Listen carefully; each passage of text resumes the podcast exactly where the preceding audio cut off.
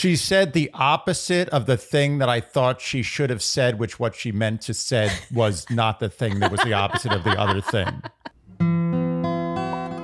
Dear Shandy. Welcome back to another Dear Shandy Bachelorette's recap, listeners. Hello, Andy. Hello. How are you today? Doing great. Great. Yeah. Wow, you're excited to recap last night's finale. So pumped. Finale part one, pardon me. Mm-hmm. There's still more to go, believe it's it or not. Fin. Sorry? It's Finn without the alley. Yeah. We anxiously await next week's alley. Yeah. I think mainly because we want the season to be over. Sometimes when you have such a monumental event in history, you can't just do it in one episode.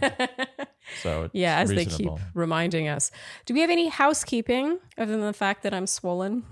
Yeah, you got some swole on. I have some swole on. I had some dental work done, and I look like a chipmunk. And so in case you were wondering why more podcasts don't do video, this might be one of the many reasons. I don't really notice. Oh, that's good. Then again, like if you wore the same exact outfit yesterday, I wouldn't notice that either. Yeah, you're not great. Really, I don't really trust you anymore. Yeah. Like I'll have see things. No, well, it's you. Oh, it's just me? I'll have raccoon eyes down to my cheeks. Under the bus. Yeah.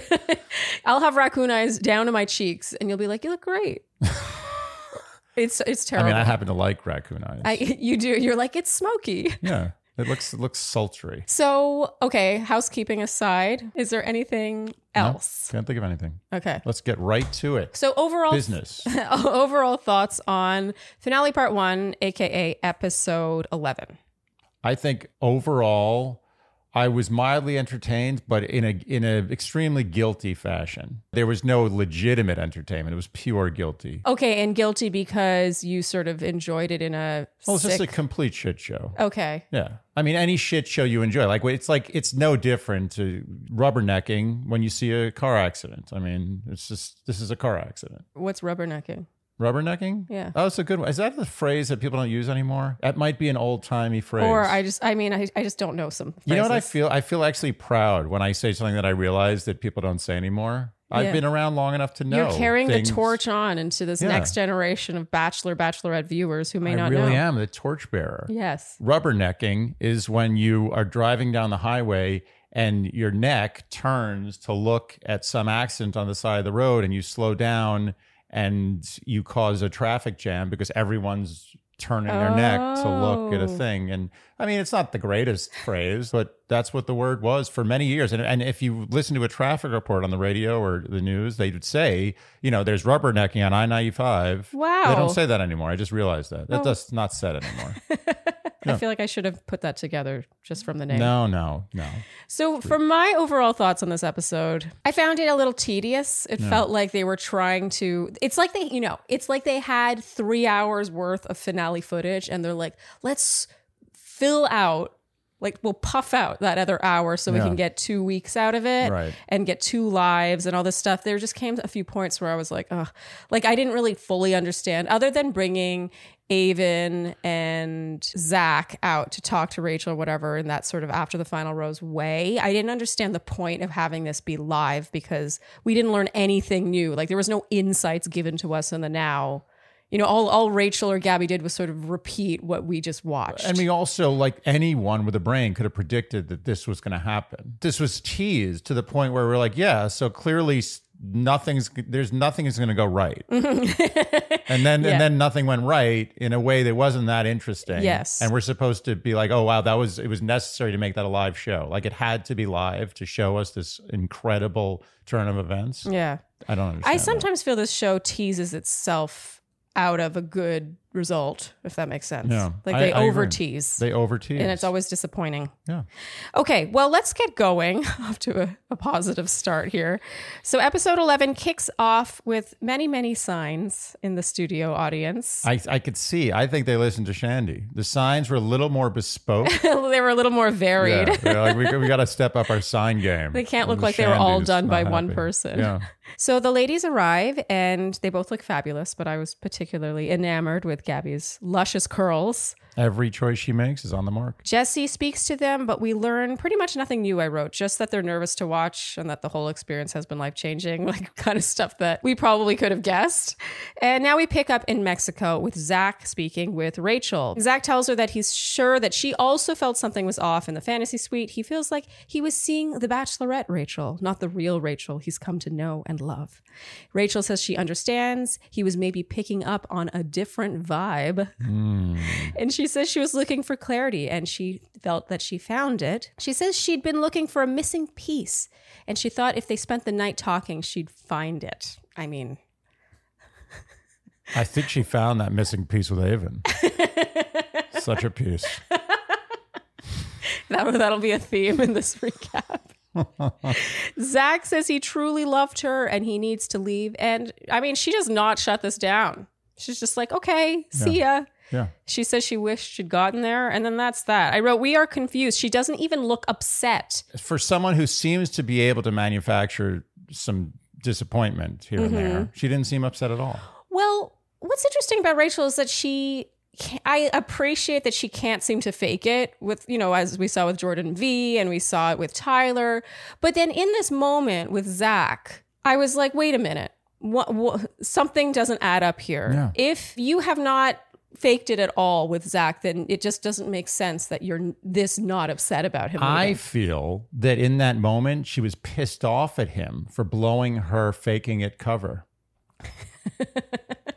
Actually, that's a good point. It's amazing how anger can override sadness. Yeah. In moments like this. Yeah, she was like, I thought we were playing parts. Like, what are you doing? You're making me look bad. While she walks through the trees, we get a whispered voiceover of hers saying, "This is really sad." But we couldn't even see it coming out of her mouth. They brought it from like the first episode. She was watching Bambi or something. And Zach, meanwhile, looks super distraught in the car, and we get multiple shots of Rachel just not looking all that upset.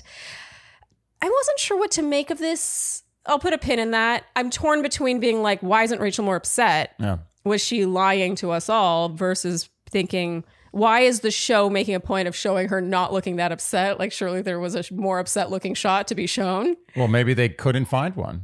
There was nothing to be had. There's an argument to be made for either case, honestly, because I don't think the show's doing Rachel any favors in general. But that's not to say that I don't plan on holding her accountable for her actions and decisions. But it is worth considering that we were shown shots of her being kind of like, what happened in the fantasy suite? That's okay, well, so... Okay. Rachel returns to the guys and says that she doesn't wish to speak ill, but for someone to say they care about her only to, quote, take things into their own hands and question her character is really disappointing. And she doesn't have other words for this. Okay. So we got no new information here. And it was actually really frustrating to watch, including when Zach came in the now at the live show. They were all dancing around what happened. What happened? Tell me, Andy. I want to know. I mean, either something or nothing. You actually said this last week, and a lot of people said it in the comments as well. And I think this could also be a little applied to Avon later on. It's like Rachel has officially chosen her path, her fork in the road, or the what's one of the things on a fork? A spear. A prong. A prong. Yes. Oh, I dug that out. That was like deep. I was like, I'm in a coal mine to get that. I don't know where that came from. I could tell that felt really good. Oof, I'm done. You can just carry on. I'm finished with this recap. So it's like she chose the prong from the fork in the road. Yes. And it's like she found a way to sabotage these relationships in a way that, I don't know, I can't tell whether she's trying to salvage their feelings. Do you know what I mean? Like by making it end in a more contentious way where they're like agreeing to something versus just breaking their hearts. I can't tell. I'm torn between two sides, and I'm leaning now. I've moved. I've shifted from the idea that something came up in that fantasy suite, like political or religious or something weird or physical. Maybe there was a terrible chemistry. I'm shifting away from that theory. Okay. And moving. And I'm actually, to some degree, this is kind of giving Rachel credit, but also discrediting her at the same time. I think that she was 100% sure that Zach was not the one going into the fantasy suite. And she, like many people do, in a relationship that's gone bad, they mm-hmm. start to withdraw all emotions and all love. They basically are like, I'm not going to break up with you right now. But I want you to break up with me. Exactly. Yeah. Like, I know you've done that in past relationships. I have. And it's a chicken move. But a lot of people do it because it's the path of least resistance. And it's just like you withdraw all the love mm-hmm. and you're like, well, what are you going to do now? I mean, I'm not giving you anything. Come on. Do the thing I don't want to do. Totally. And I think that's what happened. I'm 60-40 that theory to the something happened. I think there was no it. That's why the it seems so mysterious, is because I don't think there was an it. I think to Zach, there should have been an it, mm-hmm. but she was duped. Yeah. But to Rachel, there was no it. It was just like, this is the plan all along. But why didn't she stop him from going to this fantasy suite? Why didn't she say earlier, like, you know what, I'm not ready for the fantasy suite. Let's just call this a day. Because it would have looked bad because she was too giving to Zach up until that point. Well, that's the thing. I think they got along perfectly fine on camera. And so then behind closed doors, that was her chance to give him, or rather to not give him. To take away everything. Yeah, exactly. Okay, yeah. I mean, I agree with that. Mainly because I feel like their differences, like just even something sort of vague. Yeah. Like, you know, religious differences, political differences, whatever it might be. The word differences didn't really come up in the way that I had hoped or expected for it to really support. I think we would have seen a glimmer of evidence. Yeah. And I will say here, I want to make it very clear. I am hating the game, not the player here. I think Rachel didn't do anything necessarily wrong here. I think it was the game here. I'm very specifically here. Okay, so it is the rose ceremony. Tino and Avon both get roses, unsurprisingly, while Zach is fully breaking down, crying in the car about how cold she was. Yeah. I mean, we're not going to disagree with him here. He said, quote, I thought I meant more. Yeah, it sucks. Yeah, it was a little rough to watch. Like, he really seemed all in on her. He gave a lot. And it felt like she felt, I'll put it this way, it felt all season long like he was going to be her runner-up. Which is pretty far to make it. Yeah. So I agree. She did seem cold. And I didn't really love her, honestly, going up to the rose ceremony and being like, I don't wish to speak ill, but... Yeah, it's like, you sort of like, say but. Yeah. It's sort of like... That being said... Yeah, it's sort of like when people are like, oh, no offense, but... Yeah. It's like, don't say no offense. Don't say it. Yeah. Just say the offense. Yeah. In this case, say the offense or don't say the offense. Yeah. And for her to be like, for him to say he cared about me so much only to, you know, then question my character, he could say the same thing to her, which is for her to say she cared about me so much only to be so cold when I had an issue with her acting differently. It's, you know what it is? It's a slight lack of taking responsibility for how it really took two to tango here and how she was sort of doing the same thing she was accusing him of doing. Yeah. But we have a long way to go, so we'll just keep moving. Okay, so now we're in the now, live, and they bring out Zach. And he starts off by saying it was great seeing her. He's nervous, but he straight up first apologizes for ever making her feel like he called her out for her character. He was just shocked and in disbelief about what was happening between them. And Rachel apologizes as well. And the feelings she had for him were real, and she wasn't putting on any sort of act, blah, blah, blah. Jesse asks what happened, and Zach says it was a difficult situation. But what's the point of this? If they're going to bring these people out to talk about what happened, and they just say it was a difficult situation, what's the point of this? There was no point. There was no reason to have a live show. There was no cliffhanger. There was nothing. Yeah. They made it sound like, well, we'll bring them out to shed some light, so we can get clarity on what happened in the fantasy suite. And then it was like they continued to speak in tongues. You know, credit to Jesse for at least point blank asking, what was it? Okay, I mean, that's giving Jesse a good amount of credit because let's just say they did have a political difference. Mm-hmm. Let's just, you know, let's say it's the 40% chance, 30% chance, whatever we think it isn't. Yeah. Let's say it was that. I think based on the fact that it was edited out of the episode means that they probably also would have been encouraged to just sort of allude to it and not just expressly say it. Do you know what I mean? It needs to track throughout the season. Oh, I get that. And it's not like the people going into the hot seat don't know what they will be asked and, you know, and that it will be discussed what they will say. Does that make sense? I defer to you. You have more knowledge. All I'm saying is that the powers that be would want consistency above all else. That makes sense. And I do think that you see that throughout all of these lives. Like, people don't say anything that they don't say in the actual episode. You're absolutely right. It's like, I felt blindsided. Yeah, it was a difficult situation. It's like, okay, why are we tuning in right now? Exactly, especially live. Oh. Jesse asks Rachel if there's anything more she wants to say to Zach. Rachel says that Zach meant a lot to her. She truly just wanted clarity. He says it was a tough pill to swallow because he saw a future with her. Literally nothing new. They just rehash everything we just watched. Mm-hmm. And Jesse finally asks what happened that night. Once again, there's someone in his ear being like, we got to make this last longer. Yeah. Milk it. Zach says when they started talking, it immediately felt off. He realized he wasn't going to be her future person. Let me just say this. That might be the it. What he just said. It's not exciting. Mm-hmm. It's not interesting. Yeah. It's kind of vague. Yeah. But that might be it. Is that he got in that room and he was like, this is weird. She doesn't seem into me. And that was the it. But it still doesn't like I agree with you, but it still doesn't line up with you handled it well. Oh yeah, it's a lot to process. Like what is it? Yeah, but Rachel talks shit a lot. Like maybe it wasn't. She was just saying it. Like she doesn't choose her words that carefully. It just got a lot of spotlight in her sentences. It certainly got a lot of spotlight on this recap. That's for sure. Okay, so Rachel confirms that what Zach says, which is that it was a tough and off conversation between two very different people, and she was never accusing him of not being ready, blah, blah, blah, blah, blah. It just goes on and on. Zach, I will say this. There could have been an it and the general Rachel not being into him before the fantasy suite. They could have both happened. Yeah. And that's common. But it's like, for instance, when I was giving the example of pulling away emotionally when you want someone to break up with you, you also start fights. So, for example, like Rachel could have purposely brought up some political thing that she knew would cause a problem. And she just wanted to like put the nail in the coffin. Yeah. So that was the difficult thing. But the it really ended up being just the fact that she knew that she was going to kibosh. I kibosh sounds better, but it's just kibosh. Yeah, I always have a second right before I say kibosh. I pause and I'm like, it's that one. Yep. There are a lot of words like that. I do the same thing with banal. Oh my God, yeah. I'm like, banal? Yeah.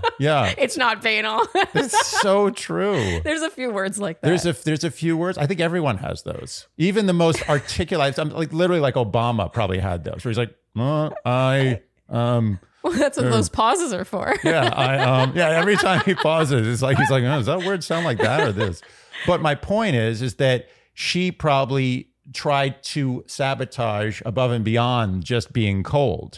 So she brought up something that then became the it that Zach is referencing, but the it was before that it. And the it was not something Zach expected, which was that Rachel never was going to pick him. The it really has gotten a lot of airtime over here. Yeah. You know what? I stand by that. Yeah. Because that is what Dear Shandy is about. Choose, is the it. Yes, choose your words carefully or Dear Shandy will pick them apart for hours. Okay, Zach says there's no way to navigate it the right way. Rachel did an admirable job, and he did the best to navigate it the best that he could, blah, blah, blah. She says it's okay, and Andy, you said, wow, I want to be friends with him. Yeah, seriously. Like, oh, you had sex with my wife? Oh, that's okay. You know, it's probably her more than you. Can I buy you dinner? Unbelievable, this guy. He definitely came out wanting to be friends. And Rachel's very responsive. What we do learn about Rachel throughout this episode, and I think we've learned all season long, is that when someone holds out an olive branch to her, she's totally fine with that. Oh, yeah. She loves a good olive branch. Loves a branch. Rachel says he's an incredible guy. She appreciates him in this conversation. He says he hopes she's happy and wants the best for her always. And the audience cheers. And Andy, you likened trying to solve this to trying to convict a guy of murder based only on hearsay.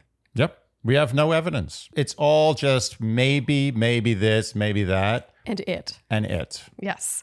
Jesse now says things are going to get even more emotional. And we pick back up in Mexico with Rachel greeting her family and her best friends. We were not into Rachel's dress here. Yeah. And I say this with a heavy heart because I want to pick and choose what I come after Rachel for. But this dress to me was trying to be something that it wasn't really pulling off. I actually think this would have worked a lot better as a jumpsuit. I actually own one that's kind of similar to the jumpsuit version of this. So that's why I think that. But, you know, just sort of this collared, like boiler suit look, I think can really work if it's a jumpsuit and it's all modernized, maybe with cute pigtails or a high pony or something. But for it to be this little mini dress that just sort of it didn't do anything for her, and it felt kind of like a uniform of sorts. Mm-hmm. It did feel uniform. Yeah. It felt like I could ask her for help somewhere around the area. Yeah. And she would give a good job.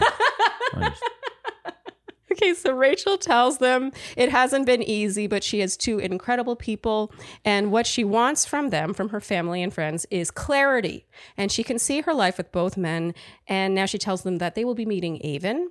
And she touches on how impossibly good-looking he is and how supportive he is. Yes. And she makes a point, of course, they show this because this is foreshadowing of talking about how sure he is. She doesn't question his intentions, his readiness, blah, blah, blah, blah, blah. Mm-hmm. So Avon arrives, and Andy, you laughed at how Tony couldn't crack a smile for Avon until Avon gave him a cigar.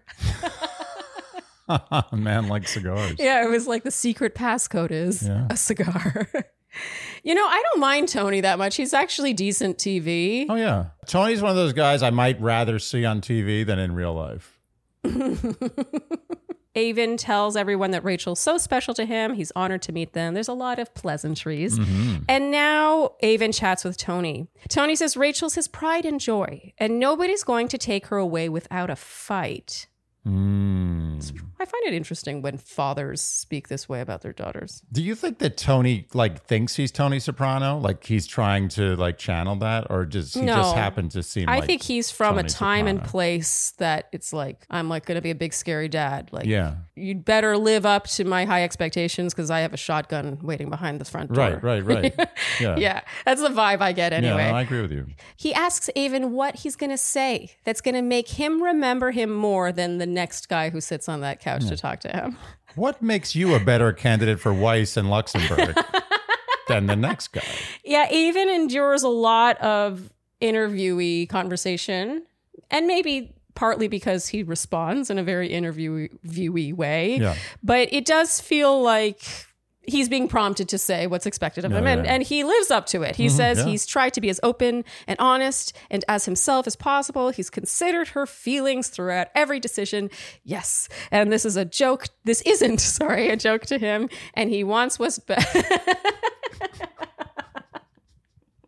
And he wants what's best for both of them. The most inappropriate roof raising probably in history. Tony asks what those feelings are. And Avon says they share the same values, sense of humor. She's beautiful. He's falling in love with her. The feelings are strong. And it's been a progression. And they've built on every moment together. And we said, he's getting the job. He must be. Rachel, with her mom now, says that she has no doubts with Avon. And they had talked at length about him being ready to propose / get engaged. For anyone listening, I'm raising my eyebrows. That was good. Her mom has no issues or questions. Which Nothing. I found amusing. Yeah, she's fine. She just seems happy that Rachel will be engaged in a few days. That was the gist we got there. Who cares about anything else? Well, the apple. Mm-hmm. Don't fall far. That's a very good point. I thought it was striking how few questions Rachel's mother had for Rachel about Avon specifically. Yeah. And of course, maybe they were asked and they were left on the cutting room floor. It's totally possible. I was just struck by how Rachel's he's totally ready. No doubts, blah, blah, blah. And then you see her mom just be I have no questions. Yeah. Her mom's warm body, Neil Lang, we're good. Penis check. Okay, penis good. Yeah, we're good. Just checking. So it's website building time. Again, it's that time of year. Is that how it goes? Is there a jingle for that, Andy? It's the most not that great time of the year. Unless you use... Squarespace.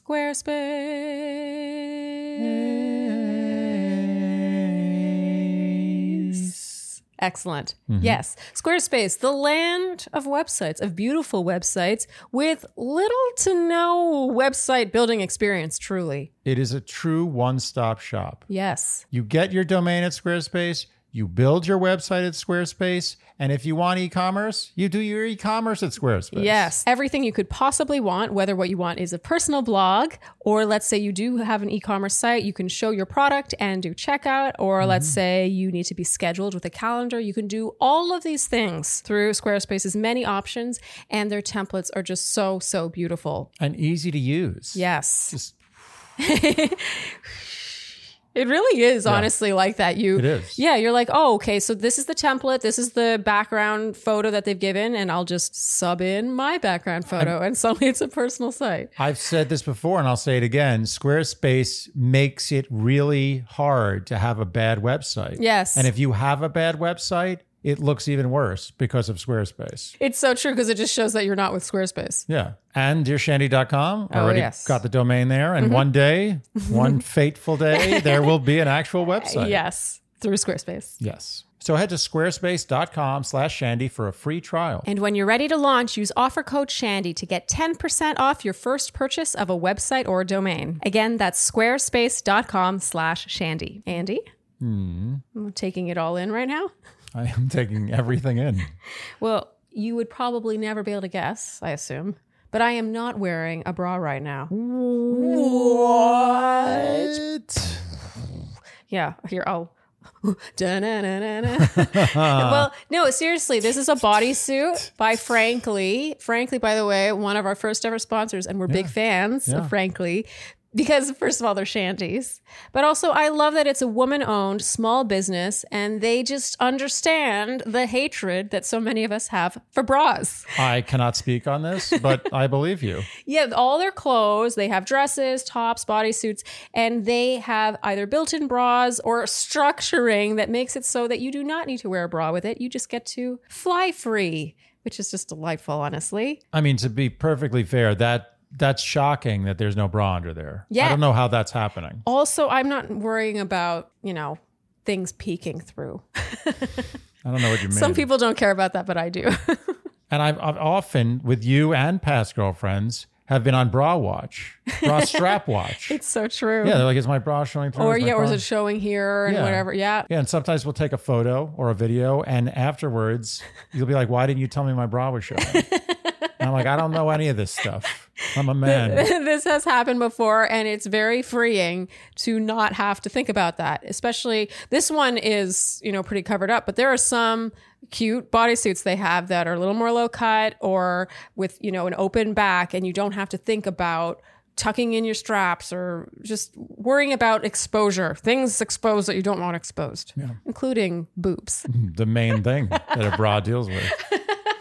So go to franklyapparel.com/Shandy and enter code Shandy to get $15 off your first purchase. Again, that's Frankly Apparel, Frankly apparel.com/Shandy.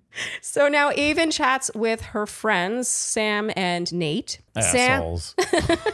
I'm telling you, look, I'm sure they're perfectly fine people. I didn't mind them. I think these friends... classic cock blockers. Oh, they were doing that thing that friends do. Cock block?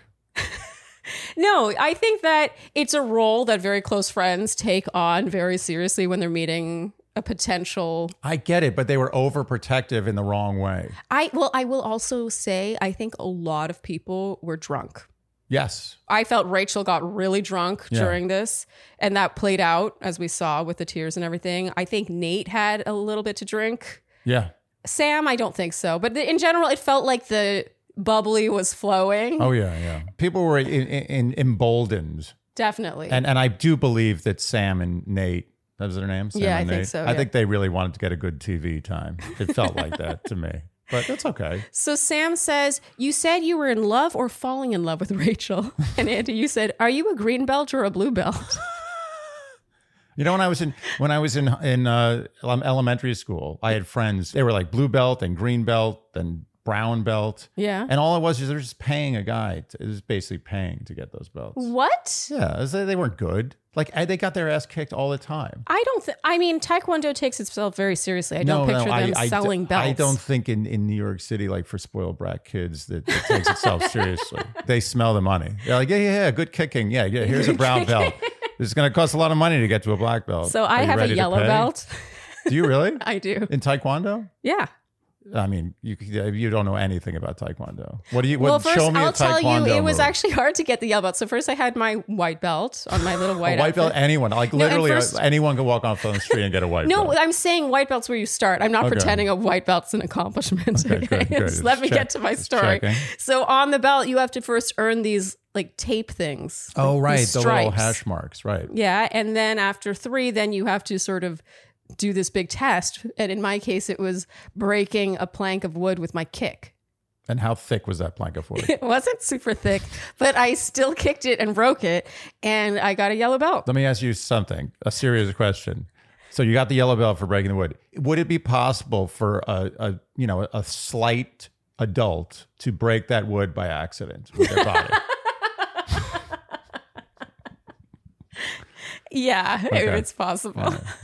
That your point has been made. Thank you. Okay, so Avon says that he wants to end up with Rachel. This is to Sam and Nate. And he can 1,000% see himself getting there. Acceptable. Over 999. Nate asks if he has enough time to get to that point. And Avon says he's not sure, but he has no doubt he wants to leave there with her. But marriage, it's just about timing. And Nate zeroes in on that. He asks if he's expressed to Rachel that he's not ready for an engagement. And Avon's like, well, wait, no, but I am ready for an engagement at this point in my life. And thus begins a sort of game with semantics that goes on for the next 20 minutes. Have you ever read Kafka? Episode. Has anyone ever read Kafka? This is Kafka. You don't have to know anything about him. I'm just telling you right now, you can all tell your friends all about Kafka just by watching this episode about this thing. About the semantics of it. Yeah, you can sound smart. You'd be like, oh, it was Kafka. Kafka. And they're like, wow, you know so much about Kafka. Like, yeah, I watched episode 10 of The Bachelorette. Yeah, it was a little frustrating to watch just how it felt like two people were talking about different things and they sounded kind of similar, but they weren't really the same. Avon made a point of being like, I am ready for an engagement, but with Rachel, I'm sure about her, but I just need to be more sure about things outside of this, about timing and our lives and all these things that I think everyone can agree are super reasonable. Yeah. And Nate says that Rachel is ready for an engagement, basically pulling a Rachel and not really listening to the nuances of what Avon just said. Yeah. And now he takes a big eye roll swig of his bubbly, which I thought was hilarious. Mm-hmm. He's like, Rachel is ready for an engagement. And of course, this is all shown in conjunction with Rachel telling her dad how Avon knows he's ready for an engagement, which, by the way, Avon does know he's ready for an engagement. An engagement with somebody. Something. Well, it's not so different from Rachel because it seems Rachel's really focused on an engagement as well. It's two sides of a coin. Mm-hmm. Nate says it's not Rachel's intention to come home with a dun dun dun boyfriend. No.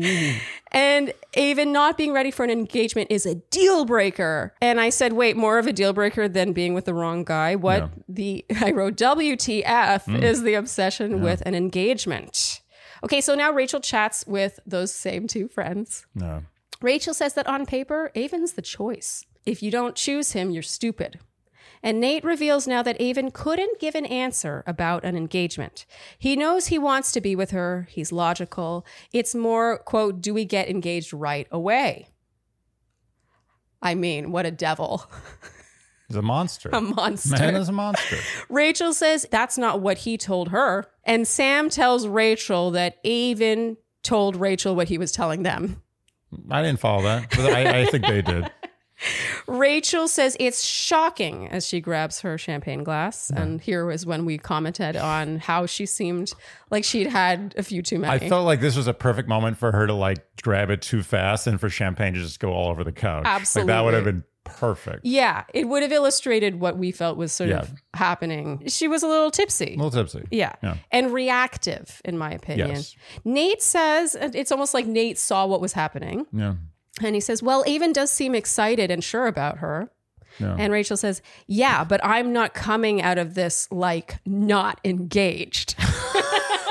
Not engaged? I wrote, it feels like she's drunk with power. And Andy, you at the time said, my subjects better kneel before me. Kiss the ring. Kiss the ring or off with their heads. I mean, I don't even know if this needs commentary. Yeah, but I'm not coming out of this not engaged. This is not Who Wants to Be a Millionaire? You're not going. There's not a prize of $1 million. There's the prize is love. Yeah, the prize isn't a ring. Well, she's the tone. I want to pick my words gently and carefully here because I'm cautious about coming after Rachel for every little thing. And I don't think that she's a terrible person or anything. And I think that the world is, or Bachelor Nation rather, is probably coming at her pretty aggressively right now. So I think it's important to pick and choose what we come after her for. But so many choices. Why can't I have them all?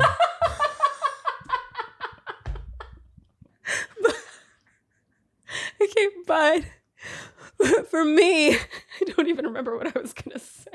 But it has this tone of her seeing herself as this prize to be won, and her prize is an engagement. Mm-hmm. That's right. And it's not enough. Like, he has to earn her by proposing. No. Otherwise, he doesn't get her. Whatever connection they have, be damned. That's it. It doesn't matter. No. Love is not important. It's all about the ring. Kiss the ring. Kiss that damn ring. Or off with your head. The music's all intense as Rachel in her ITM says, why would he lie to her if he's not ready? And I mean, lie. Do you want to talk about that for a second? Do we think Avon lied to Rachel? No. Well, if Avon lied to Rachel, then Jason is like a Nazi. Jason, by the way, had a very lovely apology on Instagram. He did. No, Jason's lovely. I'm not ripping on Jason. Isn't it amazing what an apology can do? Yeah, it's great. Yeah. Good apology is really valuable. Yeah. But Avon did not lie. You can mince his words and, you know. Well, we don't know, though, because apparently it was in the fantasy suite. So I just don't know if I picture Avon straight up being like, I am ready to propose to you. He doesn't seem like a liar to me. No, I think it's far more likely based on how this transpires and how he's saying one thing, it feels like Rachel's hearing another. Yes. I think it's far more likely, based on all this evidence, that he was like, I'm ready for an engagement at this point in my life. And she's like, ready for an engagement? Good to go. I agree. I think she heard what she wanted to hear. And Avon, I think, has maintained. I think he's been very careful about maintaining that stance. Like, I am ready for an engagement. Yeah. And if someone really wants to get engaged to the person saying that, they're going to hear, I'm ready for an engagement with you. Yes. But that doesn't necessarily mean that. Yes. And he's being honest. And you can, think about how insane that is. Imagine dating someone for 3 weeks and being like, I'm ready to get engaged. That person you're dating would be like, whoa, chill, chill. Yeah. Okay, we're just, let's date before we get married. Yeah. Literally. But in this show, he's an asshole. It makes no sense. Yeah. She's hearing what she wants to hear. Yeah. It's almost like she hears what she wants to hear until she hears what she doesn't want to hear, in which case she will only hear what she doesn't want to hear from there on out. Yeah. And that, well, here it comes. Okay, so Rachel and Avon chat outside now. And Avon's so sweet. He's like, I loved meeting them. They were so great. Yeah. And he's like, do you have anything you want to say? And she's like, well. Exactly. Well, let me roll up these sleeves I have here. She says, well, she's concerned because she heard he might not be ready for an engagement. And Andy, you said, the way she tilts her head is like the way a praying mantis looks at a fly. That's what we do. Yeah. You're the fly. Okay. I mean, I had that praying mantis on the deck for a while. Andy had a pet praying mantis on the deck for a while. It was pretty intense. Yeah. I think a bird ate her. It's sad. How do you know it was a her? Because she was pregnant. I mean, it was definitely a her. You know, a male praying mantis is like less than a third the size of a female. Oh, wow. And a female, oftentimes when a male has sex with a female praying mantis, I mean, this is common knowledge, that she'll eat his head off. And he'll still continue. This is what makes me not feel bad about killing bugs sometimes, although I do feel bad about killing bugs generally. But bugs live without their head on. So she'll eat the head off of him and he'll continue to mate with her. Wow. Yeah. So bugs are they're in between life and death. I don't feel that bad about killing a bug. She's personally a literal man eater. Oh, yeah. She's a man eater. I think that's where it came from. Except I guess a male bug's not a man. A male bug is a man. No, it's a man. It's a full man. Trust me. It's a bug who will have sex with something 3 times its size that there's a 50% chance that thing's going to eat its head off is a man. Way more of a man than anyone on this show. Anyway, Okay, ready? Here. Okay. I know how to do this perfectly, because I watched it a million times. I'm the fly. All right, hold on.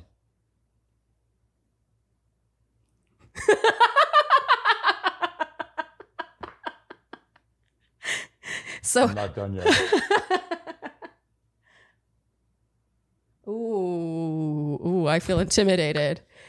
Okay, so add to that the soundtrack of I heard you might not be ready for an engagement. So Avon says he wants to get to that point with her and he wants a life with her and he wants to make sure it's 100% right for both of them right now in this moment in time. Mm-hmm. But Rachel is unsatisfied. She says they talked about it at length, about his readiness. She's not listening. She's not listening. There's no listening. It's only she's waiting for the one response she wants, mm-hmm. and everything else is noise. It's like Charlie Brown. You ever watch Charlie Brown? Oh, yeah, like, yeah. Wah, wah, wah, wah, wah, wah. Engagement. What? Avon says he is ready to get engaged, but he wants to make sure it's right. He says he knows there's still somebody else in this, which mm-hmm. To me is an elephant in the room. Like, yes, that's the other thing. And we're not even talking about the fact that the other guy in this is clearly the winner. That's amazing. Yeah. She says, but this is about us. And he says it's both of their lives. Both of them, not just hers. It's his as well. And she seems focused on how she told her family she's so excited about him and how ready he is, yet he's not ready to get engaged. For me, I feel like Rachel, the thing that she seems to get worked up over and over again on this show is this sense of shame. And we talk about shame a lot on this podcast. What she keeps coming back to here is her having told her family how ready he was, how sure she was about him, and then knowing that he said this, it's like she is really focused on that cycle. Do you know what I'm saying? Yeah. Kind of reminds me of that line in the sand rose ceremony where multiple guys didn't accept her roses. She felt embarrassed. She felt shame, which is a valid thing, but I do still feel that you're right. There's a Charlie Brown aspect here. He's like the sound of a trombone as he's saying, but I really do want to be with you. I want to leave here with you. I'm 100% sure about you. I want a life with you. Doesn't mean anything. That's how Show me the ring. Okay, so I wrote that I feel like she's not taking into account enough the fact that his parents are divorced and he's expressed multiple times in multiple ways over the season wanting to do things differently and have it be a one-time thing. I think is important here. This to me is a flashpoint. Oh, honestly. Yeah. Like, this is a man whose life has been turned upside down, his childhood at least, by the fact that his parents don't even talk to each other. Yeah, we saw foreshadowing in that when he said that he had never introduced a girl he dated to both of his parents at the same time, meaning they weren't in the same room. Rachel was the first girl to ever meet his parents at a dinner table together in the same place. That to me doesn't scream they get along super well. That has been kind of a point, like I think, a theme with Avon that he really wants to make sure he does it right and doesn't mess it up and doesn't jump the gun and really just knows what he's getting himself into. And I think a lot of children of divorced parents feel that way. And I think that's super valid. This is one of the most important things in his life. Yeah. Is having a marriage that doesn't replicate the failure of his parents. Yes. On top of the fact that he's told her he's ready for engagement, on top of the fact that she's literally 95% going to pick another guy within a week. Rachel continues on here. She says, it sounds like he's saying he's not sure about them, but he says, no, he is sure about her. He cares about her. He cares about them. He has no doubts in his mind about them getting there. And he just wants to be with her. And she interrupts. But what I want is to get engaged. And Andy, you said, but I want ice cream. It did feel a little petulant. Yeah. He says he's just trying to be honest with her. And she just shakes her head at him. A really conducive environment to being honest. She says he said he told her he was ready for an engagement. Okay, Kafka's back. Avon says he is, but he wants to make sure the timing is right. They're going around in circles. And then here she says, why are you yelling at me? This is the end of the book. Read The Trial by Kafka. I'm telling you, this is you can't get a more Kafkaesque situation than this. He wasn't raising his voice at her. I'm sorry. No. Unless they edited this in a really convoluted way, which I do not think they did. It was really frustrating to watch because it felt like she was playing the victim at every single turn. And honestly, him having his head in his hands was exactly the right emoji for this conversation. What else are you going to do? Okay, so Andy, here's when you said, and this is a theme, man, he must have laid such a heavy pipe.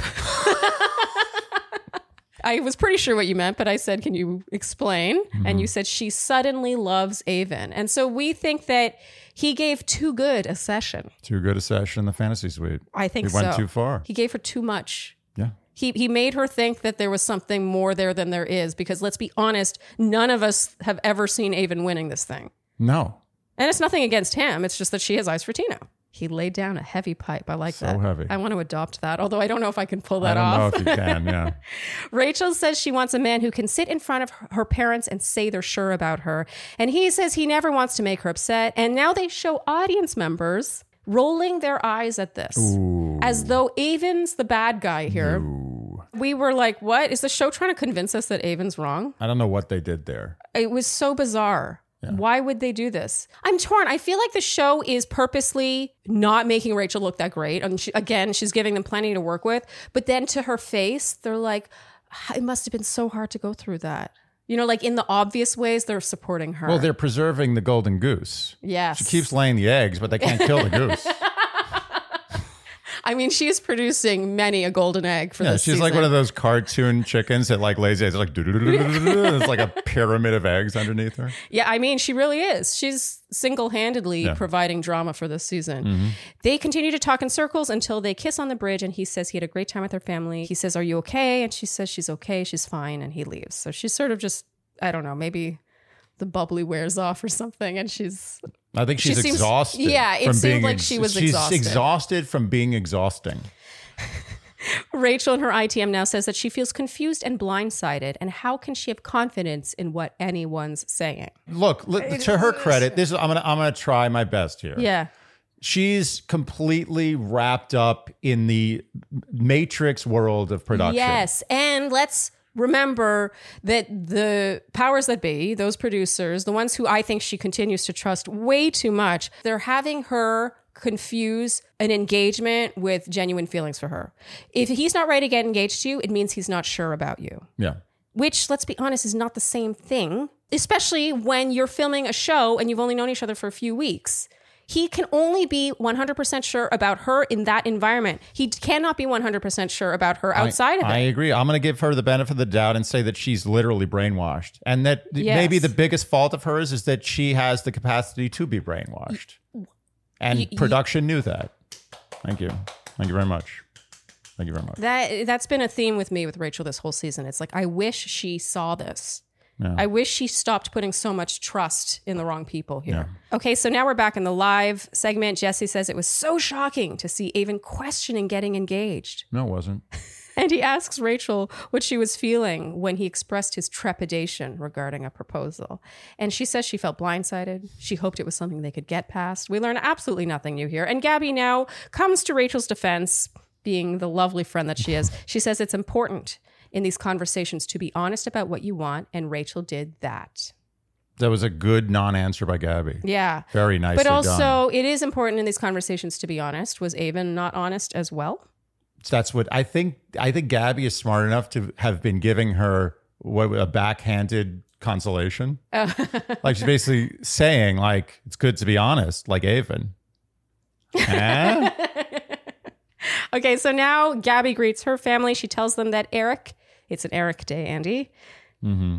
I think it's always going to be Eric day now. We've got apparently there's a thing where people have a reaction to Eric. They have a physical reaction to that thing that we say, and I feel bad. So maybe we'll stop doing it. I don't want to make people like cringe, but at the same time, we had a healthy number of people say that they like it when we say Eric. Yeah, I don't know. It's a tough one. You're basically it's the extreme pain of few to the moderate pleasure of many. Which do you choose? Okay, so it's an Eric day. Mm-hmm. Gabby tells them Eric is the only guy she wants them to meet. And Grandpa John says that he liked him. And she tells them all that she has already told him that she loves him. And now Eric arrives. And Andy, you were struck in this moment by how much he looked like Nick Vile. Yeah, for a second, I was like, whoa. He chats with them and tells them his family was obsessed with her. He loves the word obsessed. Yeah. And he had told her that he was falling in love with her. And now Gabby chats with her grandpa. He says that Eric's a keeper. And grandpa says that grandma would have loved to have been there. I thought this was so sweet. Yeah. She would have been tickled. I believe that. Yeah. And then he says it's got to be 90-90, not 50-50. And Andy, you were like, 90? In my day, we gave 180% and we liked it. Yeah, I gotta say that doesn't do it for you. No, that's like you see 110% and you raise it. Yeah. I mean, that's just not acceptable. Although Yogi Berra became famous by saying things like that. So maybe Grandpa Gabby will get there too. Grandpa Gabby? Yeah. No last name. Okay, so now Eric chats with Gabby's father and stepmother, and he says that at first he found Gabby intimidating. But he has fallen for her and he's obsessed with her. And her stepmom says Gabby needs someone to validate that she's worthy. It did feel like Gabby's aunt and stepmother truly understand her. Oh, yeah. There was a really sweet moment later. Yeah, but the whole family is about actually listening and understanding people's feelings. Yeah. That's their theme. Yes. You can tell by her aunt, by her grandpa, by everybody. Totally. Everyone listens and understands. Gabby, with her own father and stepmother now, she says that Eric loves her in a way she's never had before, but that she needs. And her stepmother says she needs to trust herself. And Gabby says that it's a battle every day. And even that same day, she was like, is he still here? Aww. This broke my heart. And in her ITM, Gabby says that she gets emotional thinking about her dad talking to him. In the corner, we see her live reacting to this, by the way.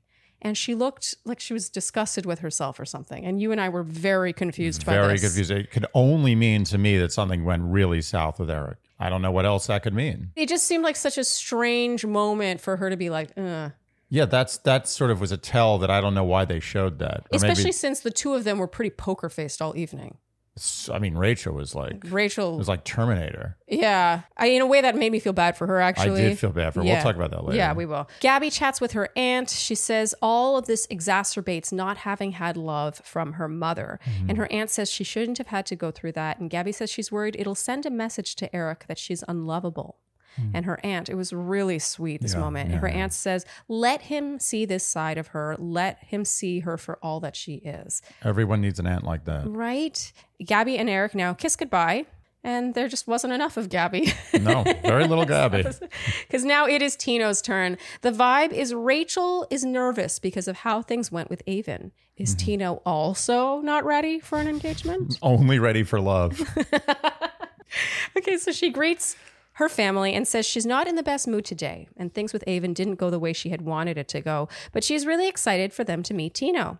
She reveals his family doesn't like her, and I thought what transpired here was very interesting. Both her mother and her friend Sam are like, is this your interpretation? Or did they actually not like you?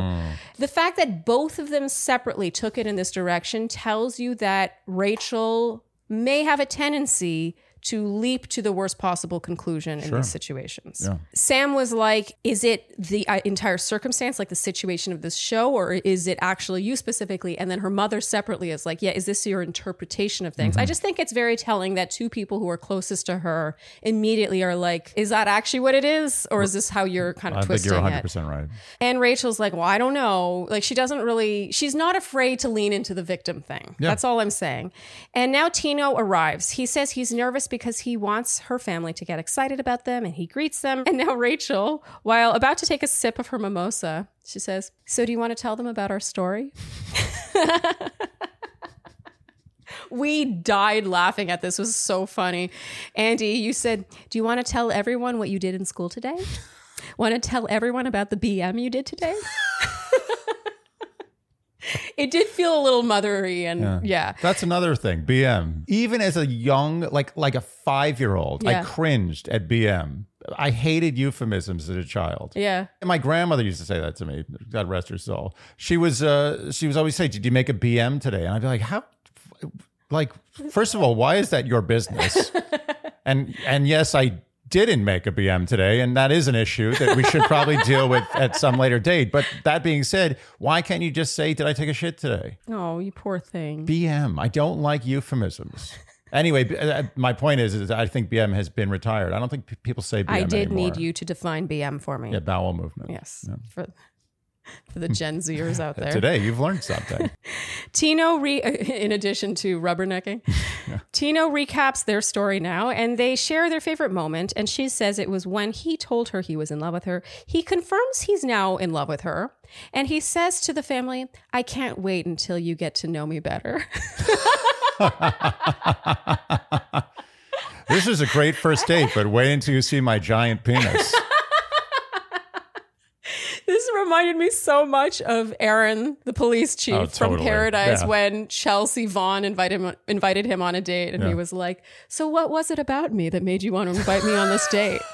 It was amazing. Genius. I don't know if Tino realizes how funny he is. He doesn't. He's very nervous, and when he's nervous, he's funny. Tino chats with her mom now. She asks if his family will like her, and he says that because he loves, therefore they will love her.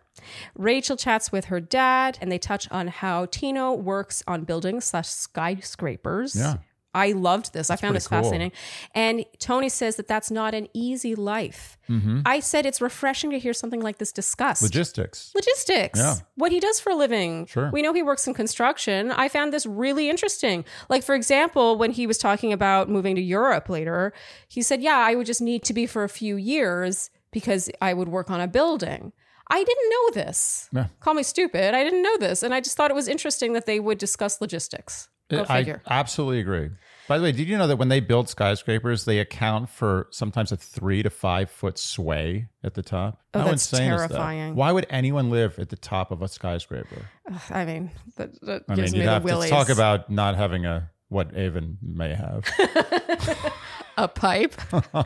So now Tino and Tony chat, and Tony asks about the hometown. Tino says that all he talked about with his dad was sports. So he was shocked. I thought this was hilarious. Yeah. What a fun little tidbit to know a few episodes later. Yeah. He talked to his father about sports during his hometown date. That's it. It really, I mean, that makes a lot of sense. I don't think Tino talks about anything other than sports when he's not with Rachel. And even when he's with Rachel. And even when he's talking about his time with Rachel, he's talking about sports.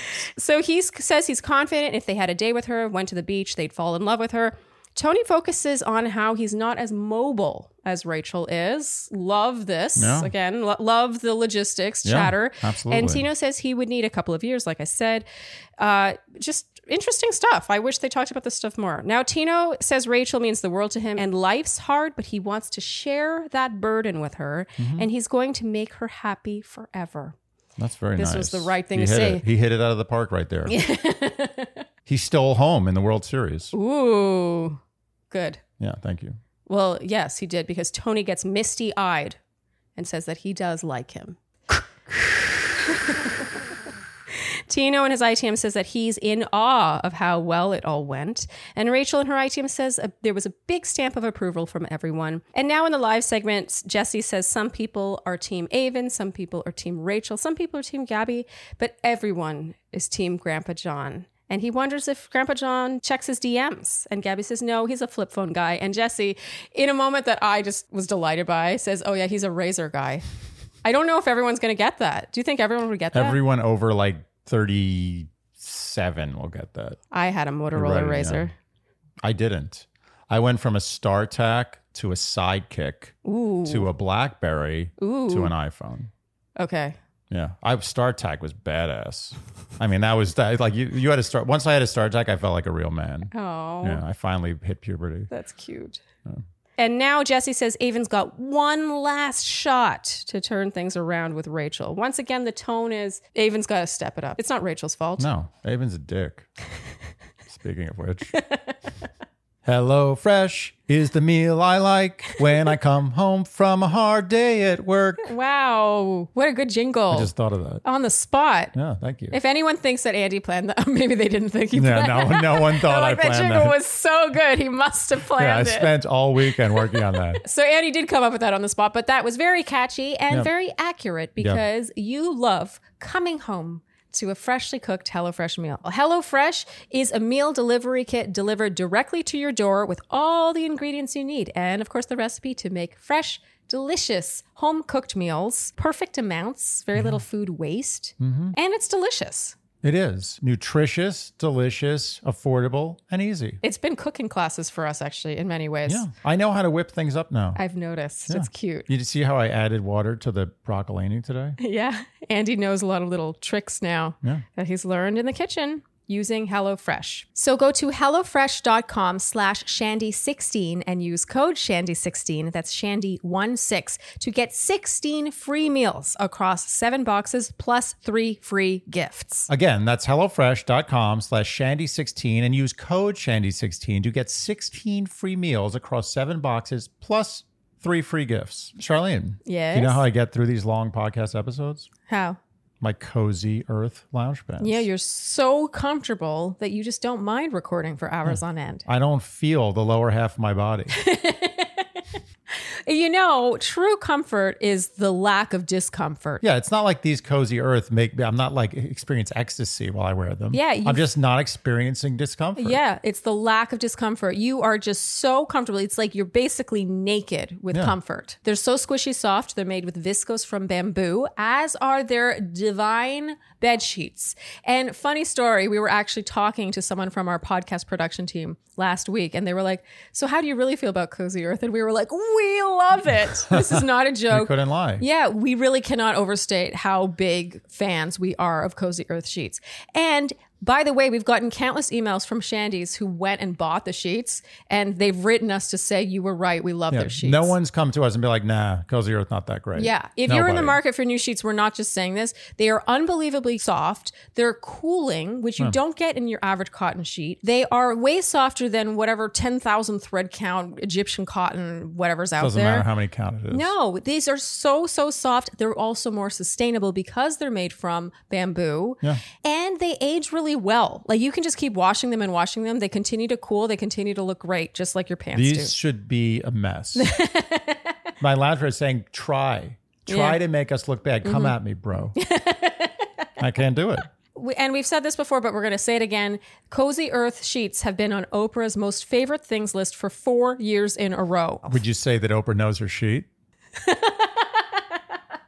And in case somehow you're not convinced by the Oprah bit, they have a 100-night sleep trial. So you could sleep on these sheets for 100 nights before deciding they're not for you. And they have a 10-year warranty. So for a limited time, save a whopping 35% on Cozy Earth bedding. Check out their awesome loungewear, too. Go to CozyEarth.com/Shandy and enter promo code Shandy at checkout to save a whopping 35% now. All backed by a 100-night trial. That's CozyEarth.com/Shandy spelled SHANDY, and enter that code Shandy at checkout to save 35%. Rachel visits Avon now. He offers her a glass of champagne and she's like, no, we're just talking. It's like, I'm super hungover. I'm so hungover from all the chats with my parents. I've been wasted for 3 days.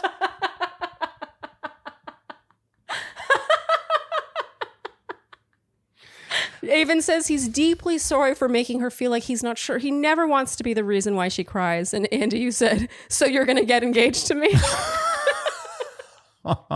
Avon says he wants to spend time with her outside of this, visit each other. She says she's struggling. She hates how they left things and she hasn't stopped thinking about it. And it's hard for her to walk into her family and say, when Avon says something to me, he means it. And then find out that when he sat down with her family, that he wasn't on the same page. Again, that focus is on the perception of her and what they have. Yeah, to me, that's how it seems. Mm-hmm. And Rachel says that she feels so blindsided by him. She can't even tell him. She says, sitting down with Sam and Nate and being told he wasn't ready. Do you know how that felt to me? She thought when they talked that night, they were on the same page. And she cries. And Avon says, I think a part of you thinks I don't want this anymore. That's 1,000% not the case. I'm sitting here trying to fight for you. Avon says he thinks he's been caught up in all this, saying that when he said that he'd be ready for this in 2 weeks, but his feelings are the same and they're real and he still wants a life with her. And she's like, caught up in this? She says it hurts to hear him say one thing and then say he got caught up in this. She says she wants to get engaged and she wants someone who's sure about her. And I wrote, these are not the same thing. They're not. In fact, you could argue that the person who doesn't leap into an engagement and who wants to date her outside of that world is actually serious about her because they want to make sure. Yeah. She's not willing to sacrifice that. She says from the beginning she could see a life with him outside of this and says if this were any other situation, it would be him and her outside of this, but she's just not willing to sacrifice that.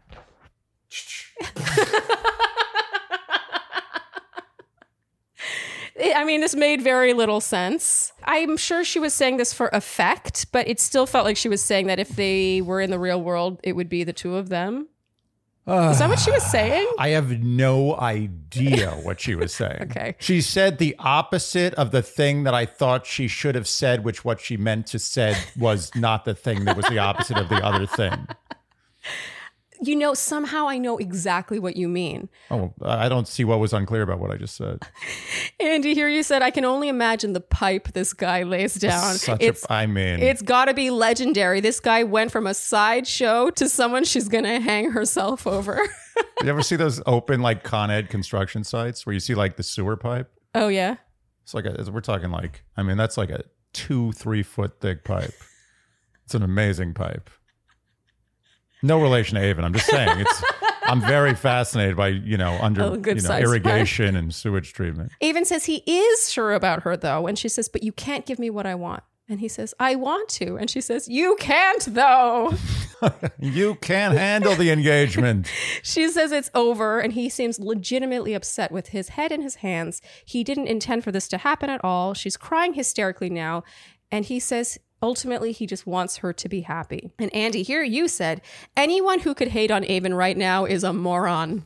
Stand by that. And Andy, you said, so now we've got two bachelorettes with no choice to make. Great show. Avon says he never thought he was going to leave there without her. And Andy, you said, good for him for standing his ground. Absolutely. Yeah, I do feel like there isn't enough consideration for his family background. It's ridiculous. He is warier than she is. And that there's nothing wrong with that. Yeah. He has reason to be. Okay, Rachel says, I'm having too many of these moments. How long am I going to go on this roller coaster? And I wrote, common denominator. Whether or not she's directly the reason why these moments keep happening to her, either it is just her or she's feeding production enough golden eggs for them to keep putting her in these situations. Either way, it takes a bit more self-awareness, I think, to avoid it, to keep it from happening over and over again. Okay, I'll stop. Andy just sighed at me. Okay, now in the live, Rachel is sort of stony-faced. It's sort of hard to watch, honestly. It does seem like Rachel has been through hell. Yeah, I felt bad for her. I did too. She seems traumatized. I have so many mixed feelings about this because on one hand, I think the show has really turned on their leads in recent years. They're not afraid to, like you said, traumatize them. They're not afraid to let their own lead become the scapegoat of the season or the villain of the season or whatever. But at the same time, you have to hold people accountable for their behavior and their actions and their choices. And it's sort of a fine line because I think that a lot of people, especially people on Twitter, a lot of people in Bachelor Nation, the level to which they will take their vitriol is toxic. There's so many things to weigh here. It's very hard. Like, I don't have hate for Rachel at all. I think it's wrong for people to really go after her online, as it is for anyone to go after anyone who doesn't deserve it online. Yes.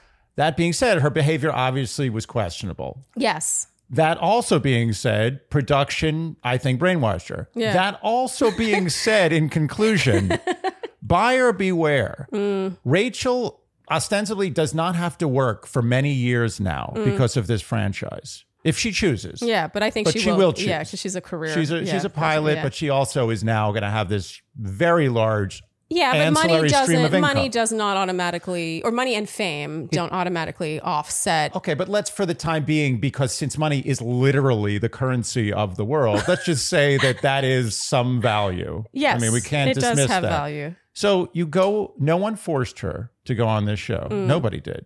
It was her choice. Yeah. She made that choice. She probably thought about it for a while, for 10 seconds, and she made that choice. Buyer beware. You are going into the hornet's nest. Yes. You have to accept the consequences. And I don't feel bad for her in that respect because she is getting a lot. There's a lot of risk. There's a lot of reward. Yes. Okay. So she paid for it. She didn't look great. And the other problem is that unlike in past seasons where there's just one bachelorette to compare against herself, she unfortunately was playing against someone who came out smelling like roses. Yeah. Who was one of the best bachelorettes I've ever seen. Because she's self-aware. Yes. And I think that's a way in which she lost me. even though I really didn't want to be lost by Rachel. I really liked Rachel on Clayton's season. Yeah, we both were really into Rachel. Yeah. I think that part of what bothered me about her in the live segment, aside from the fact that she did seem just sort of drained of life in a really sad way. Yeah. And that's why I want to, you know, I want to be really specific about what we critique here. We are recapping the show. And so this is about us imparting our opinions. But I want it to be clear that we're not coming after her as a person. It's just her behaviors and her choices on a TV show. Yeah. But what I wish I got less from Rachel was this idea that she is a victim. Yeah. Like as though these things were just happening to her. There is a lack of ownership just in her words, in her behaviors. It's all she needed was one good recognition, not an apology, recognition that she didn't do everything exactly right. And America loves the mea culpa. Tiger Woods, everything he's done, forget about it. He's an angel because he said, I'm sorry. He said, I screwed up. I don't know if people would agree with that, but people, it's true. It's a bad example, but there are many cases in America. Loves an apology. They love falling on your sword. Yes. And I really feel like there should have been just a little bit of that, just a little tiny little bit from Rachel. Little tiny sword. Which is a tiny, like a toothpick. Like, ooh,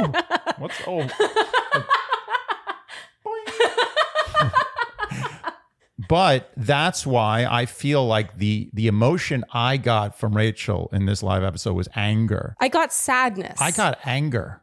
And sadness. I got like, look what you've done to me. How dare you? Why did you do this to me? You, the fans, the production, everyone. I felt anger from Rachel. And she knows. The thing is, she knows she screwed up at some point. Yeah. She knows she did things not perfectly. But instead of accepting that and sort of bringing it up and airing it to the audience, she's holding it in and being like, fuck you all. And okay, sorry, I swear I want to move on. And she has a right to say that too. Yeah, but I swear I want to move on from this, but one more thought on that is I think the show is playing both sides. I think the powers that be are not making her think that she has anything to apologize for. True. They're like, you poor thing. Yeah. You're a victim. This keeps happening to you. Basically, any weakness Rachel shows in any direction, they embrace fully. They just jump on that wagon. Totally, yeah. And meanwhile, they'll air things that are just not super flattering, and you could argue they shouldn't or they should or whatever.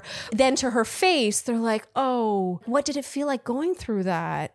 This, again, this is not a mystery. There have been 97 seasons of Bachelor franchise. But you should know by now, buyer beware. And I'm not blaming Rachel, but I'm just saying you are jumping into the lion's den. I agree. But to me, this is a recent thing. This is like the past 5 years they've started. They're stepping it up. It's always been a little, but they're stepping it up. It used to be that they focused only on contestants for this, and their lead was their golden child, their golden goose, you know? True. And that's not to say, though, that the lead hasn't always had their own specific producer whose job it is to, get as much reaction out of them as possible. But I feel like Rachel went into this like it was Bachelorette circa 2012. Yeah. She was the star. She was untouchable. Yeah. And things have changed in the last decade. Yeah.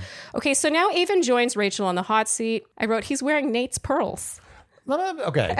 So now pearls are the thing. Pearls are the thing, Andy. You know what's amazing to me? Every single thing that if I had worn in grade school, I would have gotten my ass kicked is now cool.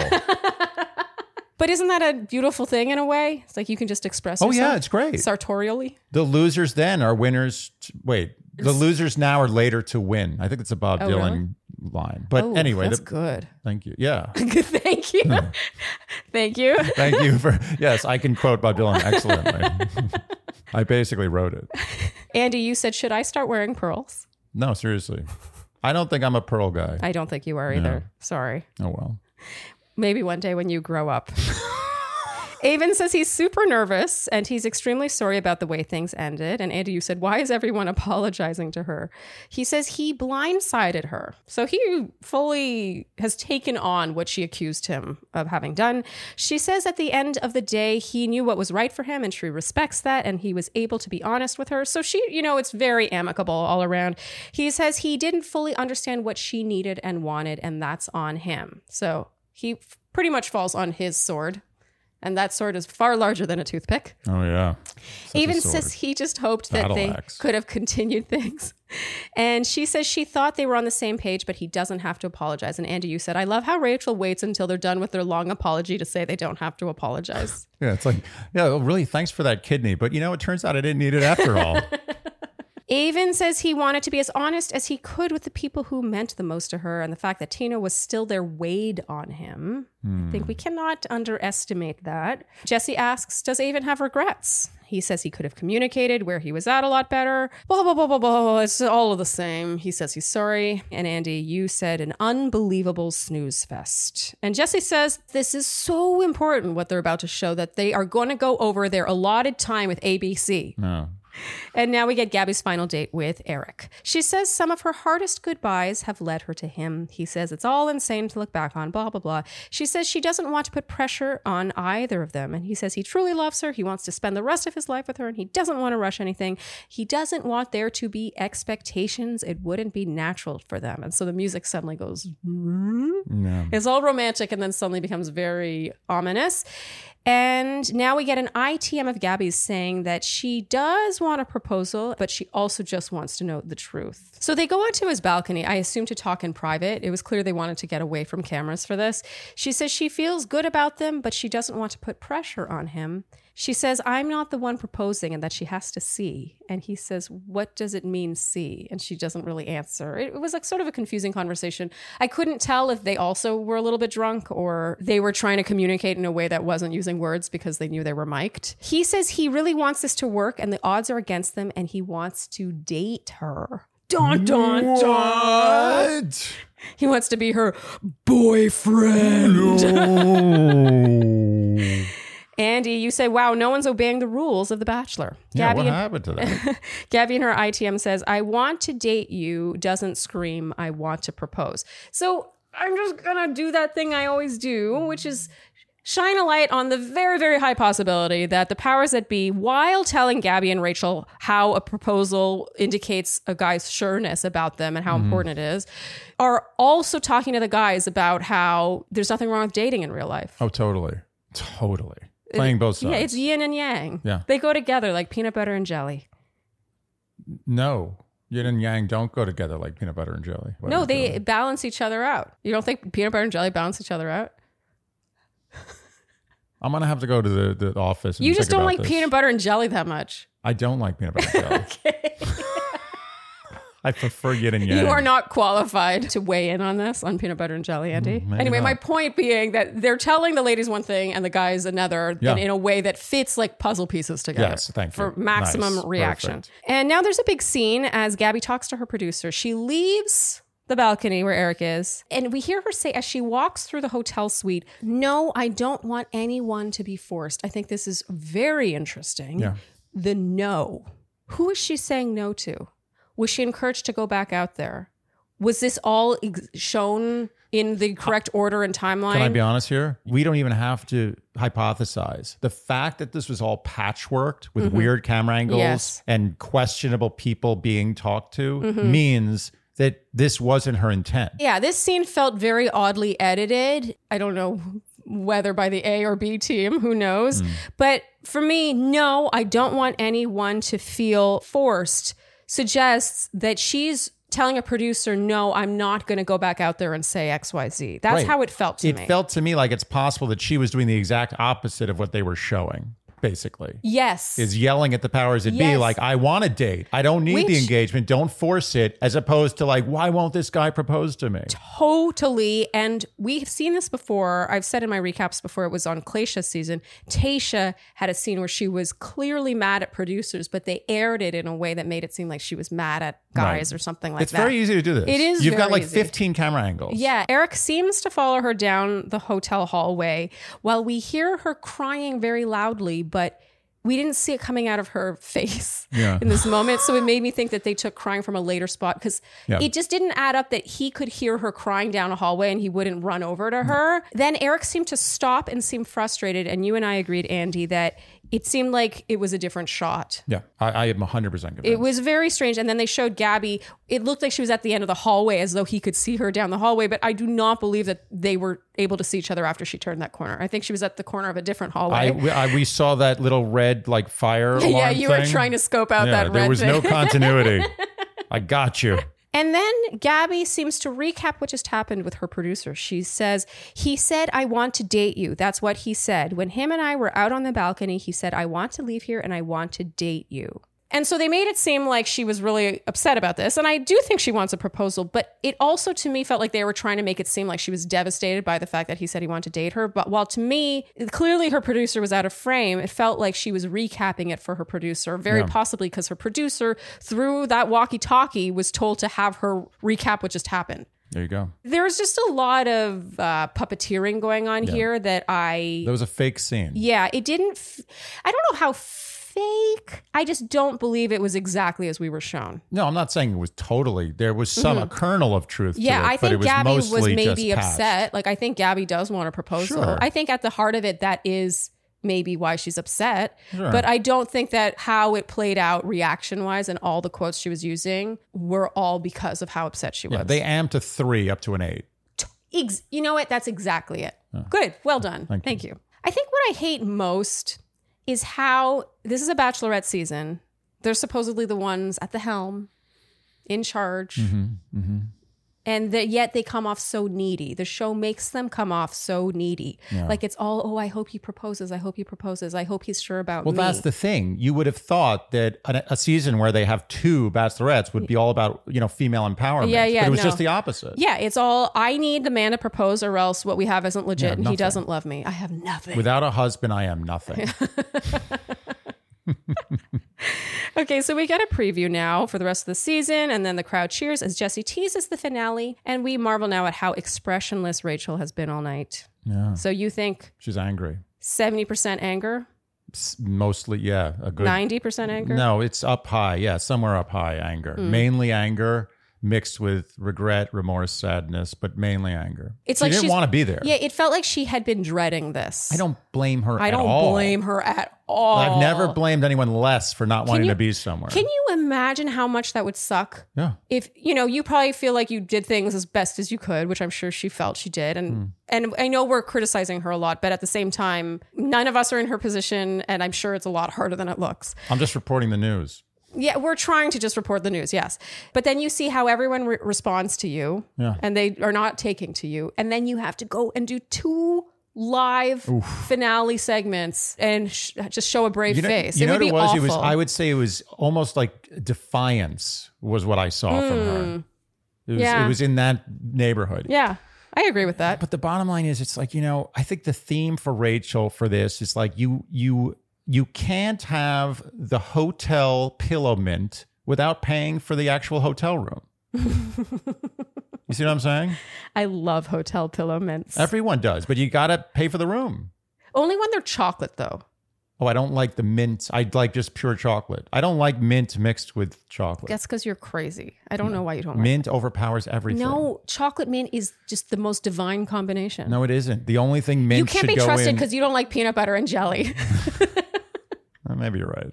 Okay, Andy, that brings us to the end of this episode that felt very long. It almost felt like a double episode. It was so long. Yeah. Okay. We're not at the end yet, because at the very end, Jesse says... so we'll be back here on stage with a ring on her finger. Yes! Yay! We just sliding in like Indiana Jones. I was worried. I was getting ready to count the zeros. Yeah. It was literally in the last 5 seconds. Amazing. Yeah. Jesse pulled it out. Think about that.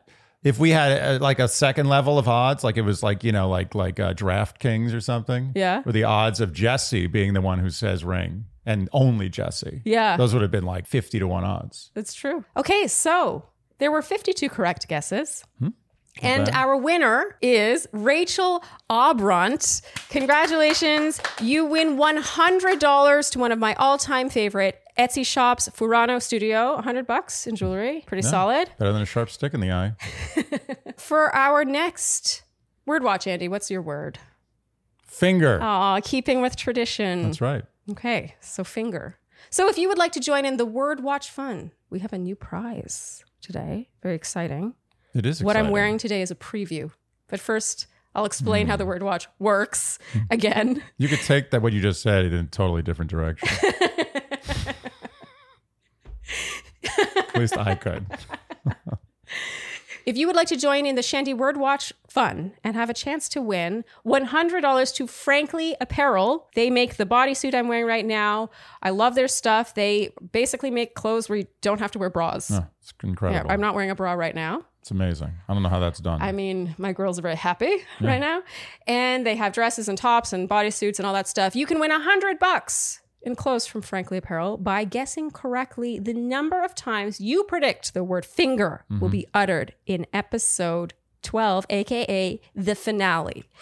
And if you guess correctly, you will be entered in a draw, and then one name will be drawn, and that person will win the grand prize. And you can guess by either commenting below this YouTube video or over on the Instagram post for this recap, and you will use the numeral of the time, the number of times you think it'll be guessed. And you must also include either word watch or finger in your comment, correct? That's right. And because this recap is coming out later than usual, we'll give you till Sunday at midnight. And same with you, Laura, please email us by this Sunday at midnight to claim your prize.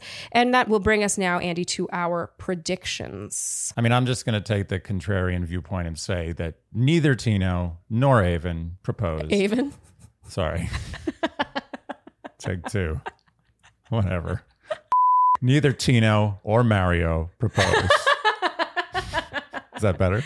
So I don't feel like you're taking the contrarian view. I'm taking the contrarian view to the contrarian view. Yeah, you are, by taking that view, doing what you're told. Yeah. I'm basically falling for it. Okay. I'm going to say that neither Eric nor Tino end up proposing. However, they do end up dating both Rachel and Gabby. Okay. Okay, so I'm going to take the true contrarian take, just because I feel like previews always lead you to think the exact opposite of what actually happens. And I predict that both men will propose. Totally reasonable. Okay. I mean, I believe that too. Okay. I believe both things. All right. That's a wrap for this recap. Whew. God, I don't know if I've ever wished for an end of a season as much as I do. I want to think of the glass as half full. I wish for a beginning of a new season. That's lovely. I have to admit, whenever there's a Paradise preview, I'm like, what? I'm excited for Paradise. I don't know if they do it on purpose. I don't know. They just make it seem like that's just the shiny new thing and you just want to be done with this. If you hated this, you'll hate this a little bit less. If you enjoyed what you heard today, you know what we will ask of you, and that is to like, subscribe, hit the notification bell, follow us on Instagram and TikTok, tell your friends, leave us Apple and Spotify. And please, we need the reviews. Oh, the reviews are a big deal. But we always wait till the last 2 minutes to talk about this. We love the review. I know, we always do. Everyone tells us to talk about this up front, but we don't like doing that because it's shameful. But we have a lot of shame. But we love the Apple podcast reviews. They make us so happy, and they also help us. They help us grow. If you want to help, do all the things you do to support a podcast you enjoy. And on that note, that's a wrap. Thank you so much for tuning in, and we will see you next time on the finale on Dear Shandy. Bye bye. Dear Shandy.